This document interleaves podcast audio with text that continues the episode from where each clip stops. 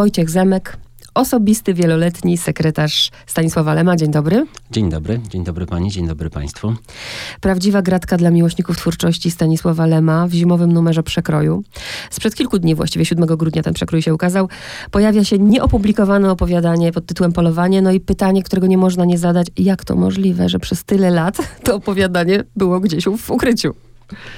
To rzeczywiście jest sytuacja wyjątkowa, bo z jednej strony Lem, pomimo olbrzymiej spuścizny literackiej, nie zostawił po sobie żadnych nieopublikowanych tekstów, które nadawałyby się do druku. Praktycznie żadnych, dlatego, bo miał taki zwyczaj, formę zabezpieczenia, że wszystkie teksty, których nie chciał, żeby drukowano, palił. W związku z tym to jest już pierwszy przypadek, który, mam wrażenie, zdarza się raz na milion, że taki tekst istniał w archiwum. Natomiast też trudno mi powiedzieć, dlaczego Lem, tak jak z innymi tekstami, nie zniszczył go. Dlatego przypuszczamy, że jednak był jakiś zamiar głębszy, czy też, że trudno mu było rozstać się z tym opowiadaniem. Ono się przeleżało w dużej mierze, było ukryte przed światem w dużej mierze przeze mnie, dlatego że ja je miałem w rękach, podejrzewam, że jakieś kilkanaście lat temu. Ale zmylił mnie tytuł. Opowiadanie jest zatytułowane Polowanie, więc ja automatycznie zaklasyfikowałem go jako Pirksa, jako po prostu już opublikowane opowiadanie w opowieściach o pilocie Pirksie i z czystym sumieniem sadziłem go do teczki. Napisałem na teczce zamaszystym pismem Polowanie Pirks i tak się to skończyło. No to co spowodowało, że jednak teraz był czas, żeby tam zajrzeć i się wczytać? W dużej mierze przypadek. Szukałem jakichś innych tekstów i chciałem porównać, ponieważ często nas ludzie pytają, jaki jest stosunek tego tekstu, który napisał Lem, do tego, co się potem ukazuje w druku. Jak wiele tam jest poprawek, jak wiele zmian redakcyjnych.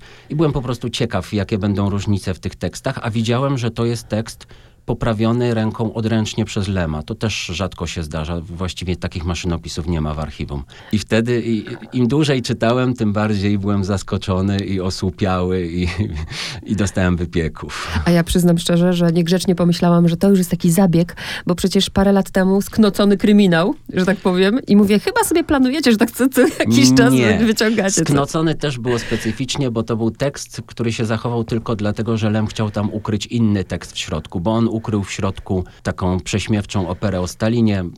To była dość bezpieczna kryjówka, bo w razie rewizji nikt nie zamierzał wertować tam kilkuset stron. Dlatego tylko i wyłącznie się te dwa teksty zachowały. Jest jeszcze jeden tekst, Uchylę rąbka tajemnicy, ale nie wiem nic o nim. To jest książka, to jest jakaś wersja Szpitala Przemienienia. Książki, która została potwornie pokrojona przez cenzurę i ukazała się w formie takiej wymuszonej. Jeżeli to jest tekst bardziej zbliżony temu, co pierwotnie Lem chciał napisać, to być może to się ukaże, ale to dość obszerne. Myślę, że lemofilom, bo tak mogę powiedzieć, to nie trzeba tłumaczyć, czym jest, ale pozostałym słuchaczom powiedzmy, że Polowanie to jest tytuł opowiadania, szóstego opowiadania, które znalazło się w opowieściach. W opowieściach o pilocie Pirksie, tak, tam chodzi w skrócie o polowanie na robota, na zbuntowanego robota. Zbuntowanego robota, który tak naprawdę stanie w obronie człowieka. Tamto opowiadanie też robi na mnie wrażenie. Kiedy przeczytałam to opowiadanie, zastanawiam się, ile możemy słuchaczowi powiedzieć, żeby za dużo nie zdradzić, ale no powiedzmy tyle, ile możemy o tym opowiadaniu. Tak, trudno się mówi o tym opowiadaniu, bo bardzo łatwo dokonać takiego spoilera i zepsuć przyjemność z lektury. Tu jednak tak jest ten tekst skonstruowany, że jest pewne zaskoczenie, pewna tajemnica i nie chciałbym tego stracić. Tekst dla mnie wydaje się ciekawy, literacko przede wszystkim, bo jest dość osobisty, ma swój taki bardzo wyraźny charakter. Podejrzewamy, że jedną z przyczyn, dlaczego Lem tego nie chciał opublikować w latach 50., to właśnie być może uznał, że za bardzo się odkrywa, że za bardzo podnosi przyłbice, bo jednak dla niego ta literatura oczywiście była formą radzenia sobie z pewnymi traumatycznymi doświadczeniami wojennymi, ale też była rodzajem maski, prawda? Humor, ironia, takie science fiction samo w sobie, czyli oderwanie się od ziemi w kosmos, prawda? To był rodzaj ucieczki i rodzaj maski. Ci, którzy byli oczywiście miłośnicy tego typu literatury, niekoniecznie miłośnicy Lema, będą odczytywać to na poziomie dosłownym. Ci, którzy wiedzą i znają historię życia pana Stanisława Lema, rzeczywiście mogą tutaj to drugie dno zobaczyć. To, o czym nigdy nie chciał mówić. No tak, teraz się pojawiły takie bardzo silne interpretacje twórczości Lema w kategoriach Holokaustu. Ja byłbym ostrożny, dlatego że jednostronna i jednoznaczna interpretacja książek Lema jest niemożliwa i to nie można tego pokazywać w świetle tylko jego doświadczeń życiowych albo w świetle jakimś innym, takim jak właśnie krytyk akurat to sobie wyobrazi. Tam jest mnóstwo różnych znaczeń i te książki są trochę skonstruowane jak mity. Że właśnie o to chodzi, żeby te różne znaczenia ze sobą konkurowały w tekście. Ale rzeczywiście wątki wojenne, holokaustowe, paradoksalnie, bo przecież to opowiadanie nic z wojną nie ma wspólnego. Dokładnie, to jest zawsze to, co my uwielbiamy robić, co autor miał na myśli, a autor czasem sobie myśli, nic nie miałem takiego na myśli w ogóle. Nie? Lem często mówił, że to, co autor ma na myśli, nie ma najmniejszego znaczenia. Ważne jest to, co pomyśli sobie czytelnik. Tak. To, co z tekstu czytelnik wybierze. Myśli pan jednoznacznie, można tak powiedzieć, czy nie bardzo, że to opowiadanie właśnie miało być umieszczone w opowieściach o pilocie, czy później zmienił to? Nie, na pewno nie. Jeżeli już, to Lem publikował wtedy takie opowiadania w latach 50., trochę realistyczne, trochę o charakterze wojennym. Być może to miało być w tym zbiorze opowiadań. Natomiast niewątpliwie jest to... Jest to jakiś przyczynek do Pirksa. To jakiś taki zaczyn, czy inspiracja potem do tego opowiadania z opowieści o pilocie Pirksie. Cały czas chcę tutaj zaspokoić trochę słuchacza, który się pewnie denerwuje, bo nic nie mówimy. Oczywiście musicie, jeśli chcecie przeczytać, to zachęcam bardzo, żebyście kupili czy to wersja cyfrowa przekroju, czy wersja papierowa i przeczytali to opowiadanie. Dla mnie ono było bardzo smutne. Bardzo smutne i takie nie dające mi w ogóle nadziei dla człowieka. Być może to też była przyczyna tego, że Lem tego nie chciał opublikować, bo on był zadeklarowanym przeciwnikiem takiej literatury pesymistycznej, ponurej, odbierającej nadzieję właśnie. Dla niego literatura miała misję, ona jednak miała zmieniać, naprawiać świat. On nie chciał kogoś przygnębiać i dołować, mówiąc kolokwialnie. Więc być może był to jeden z powodów, że to opowiadanie nie ujrzało światła dziennego przez ponad 50 lat.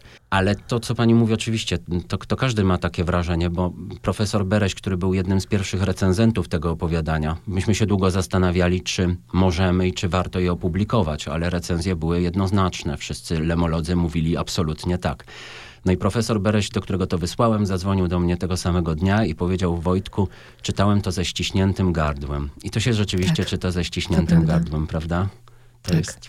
Z drugiej strony sobie myślę, że też te 3 prawa robotów, bo z jednej strony ten robot, który czuje w pewnym momencie, nawet ma tą świadomość, ale za chwilę wiemy, że on musi według praw robotów wykonać to polecenie, prawda? Nie uchroni się. Ja też zawsze miałem wrażenie, że te 3 prawa robotów są trochę okrutne, prawda? Bardzo okrutne. Tworzymy sztuczną inteligencję, która ma nam dorównywać tylko po to, żeby narzucić jej ograniczenia takie wpisane gdzieś w nią. Na koniec muszę zadać pytanie, które pewnie słyszał pan nie raz, nie dwa, nie trzy, ale naszym słuchaczom przypomnimy, jak to była ta historia, że staje się pan sekretarzem Lema. To jakaś fantastyczna historia, bo zostałem polecony przez profesora Jarzębskiego do porządkowania biblioteki. To było w połowie lat 90. Rzeczywiście ta biblioteka, jak tam przyszedłem, była zawalona książkami, z tym, że głównie oprócz tych książek, które Lem czytał, to na środku wszędzie leżały sterty egzemplarzy autorskich i można je liczyć w tysiącach egzemplarzy. I ja tak to zacząłem klasyfikować, porządkować, oczywiście cały czas chłonąc i zachwycony sytuacją, w której się miałem szczęście znaleźć. I w pewnym momencie dostałem propozycję, że może zostałbym na dłużej i tak zapuściłem korzenie. I miałem zaszczyt właśnie przez ostatnie 10 lat życia mistrza towarzyszyć mu. Ostatnią książką, którą czytałam, to były listy Ewy Lipskiej wymieniane ze Stanisławem Lemem. Zobaczyłam go też właśnie jako takiego człowieka, który narzeka na zdrowie. To był ciężki okres w życiu Lema, bo to były lata, kiedy rzeczywiście on po pierwsze siedział w Wiedniu, czyli jakby wyrwany z Polski, a po drugie był bardzo schorowany, już w podeszłym wieku, także trzeba to też trochę traktować przez pryzmat właśnie życiowych okoliczności. I szczęście miała, jak to podkreślają Ewa Lipska, że tak dobrze mówiła o jej poezji, bo to u Lema nie było takie oczywiste, żeby chwalić innych. Ale Lem lubił poezję, co ciekawe. On bardzo szanował poezję. Chyba najbardziej lubił poetów młodopolskich. Niemniej też na przykład lubił bardzo Miłosza. I takim paradoksem też dla mnie jest to, zawsze mówię, że człowiek, który w tamtych czasach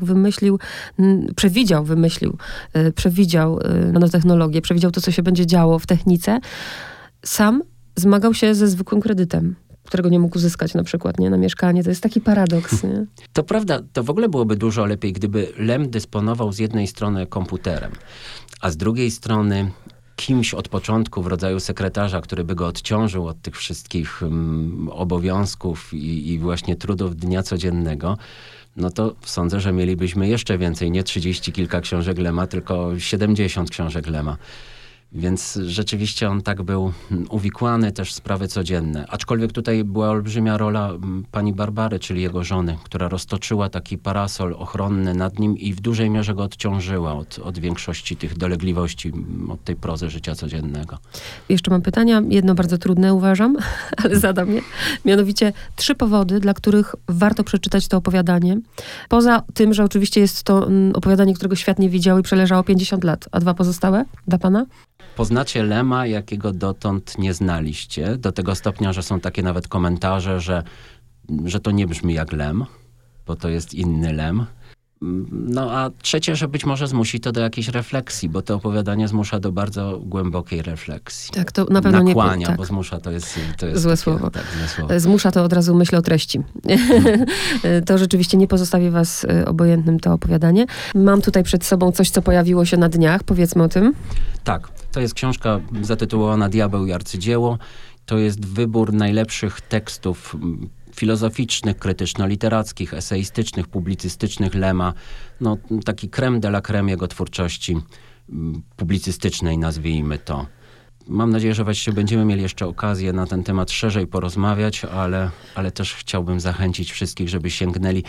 Dla tych, którzy Lema nie znają, to będzie próbka jego możliwości. To jest taki Lem w pigułce i te jego najśmielsze idee i te pomysły, które się potem realizowały, takie można powiedzieć kultowe teksty tutaj znajdziecie, a oprócz tego dla kogoś, kto jednak Lema zna już i z tymi tekstami się zetknął, jest rozszerzenie tego.